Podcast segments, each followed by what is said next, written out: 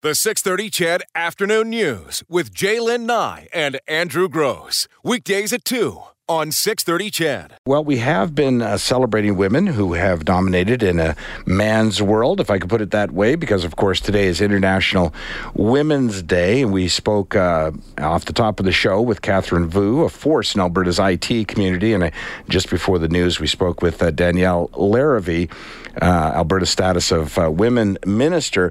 this one, a different one, and one that I've been looking forward to since I read about her. She joins me on the phone right now uh, Marty Hinnick. Hi, Marty. How you doing?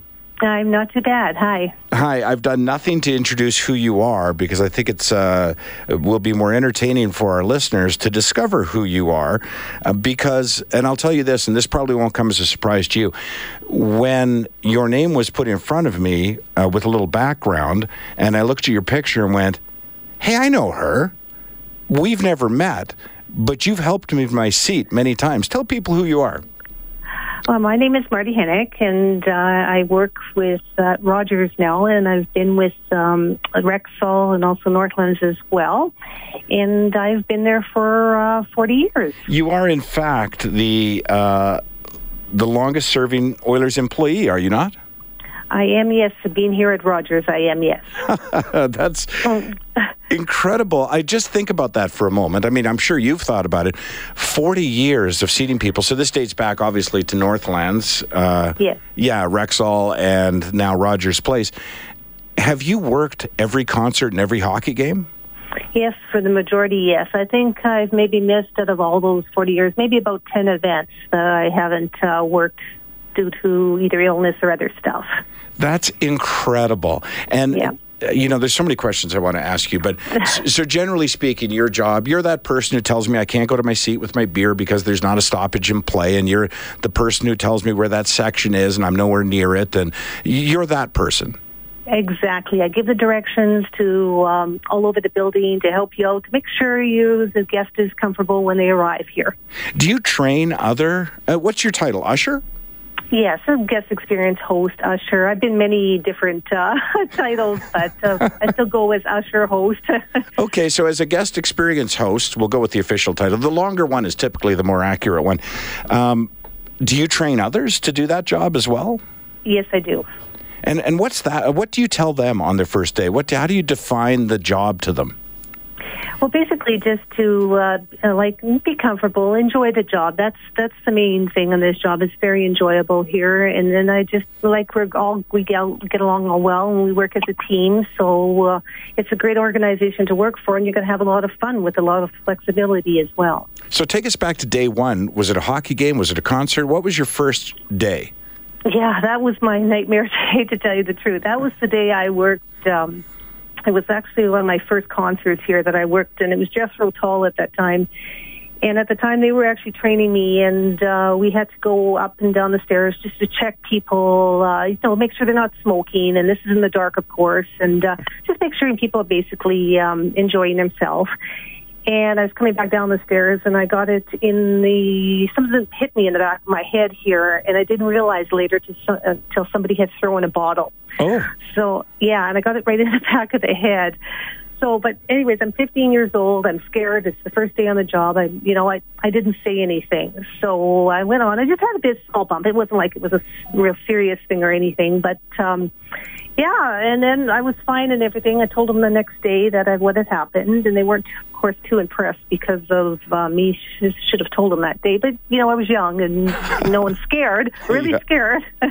but I stayed. I stayed, and I still can't believe to this day that I'm still here and you know, it's great. It's awesome. So, do you have a, a favorite night, a favorite performance, a favorite hockey game? Uh, is there one night that stands out above all others? You know, there really isn't. My those five Stanley Cups, those days when we won the Stanley Cup and being part of the, you know, with the, with the fans, and I remember going home and people honking horns. So, like Edmonton turned into just a excellent, especially that first Stanley Cup. The people just went crazy. It was it was an awesome feeling. But I don't think I really have uh, one night. I have a couple of concerts that I really like. I I really liked um, uh, the Eagles and. Um, Rod Stewart. Those are my two all times that I do remember. Oh, two very great clearly. choices for sure. Yeah, Uh, yeah. aside from the bottle in the back of the head on day one, Mm-hmm. is there a day that stands out as your worst day? No, not no, no. I wouldn't say worst day. You know, you have you have the good days, you have the bad days, and you know you deal with certain heavy metal concerts that people are drinking more and stuff. But you get used to it, and I don't think there's not one that really stands out. I, maybe I'm just too used to all this. And are you not always in the same section? for hockey, I am. Yes, I've been very fortunate to have that section for the hockey game. It's 122, isn't it? No. Uh, uh, 132, 132. 134. Yeah. Right, right. Somebody I know has tickets there because, uh, like I say, you've actually seated me. As soon as I saw the picture, I'm like, hey, I know her.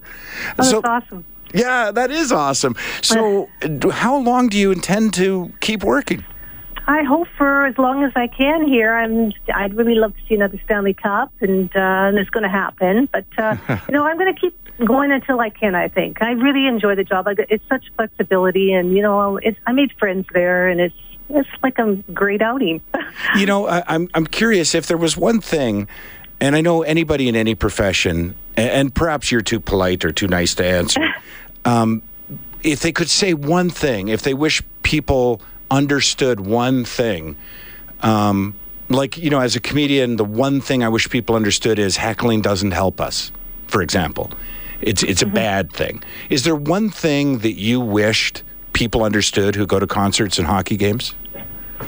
Yeah, just that they come and they enjoy enjoy themselves. Like you know, don't get really totally hammered, smashed, and then you have to be thrown out after the second song or whatever. You know, it's it's just no good to every, all of us staff. Like we have to deal with all of these people. That's my thing. Is why people do that and then have to be they have to leave right away because they've been thrown out.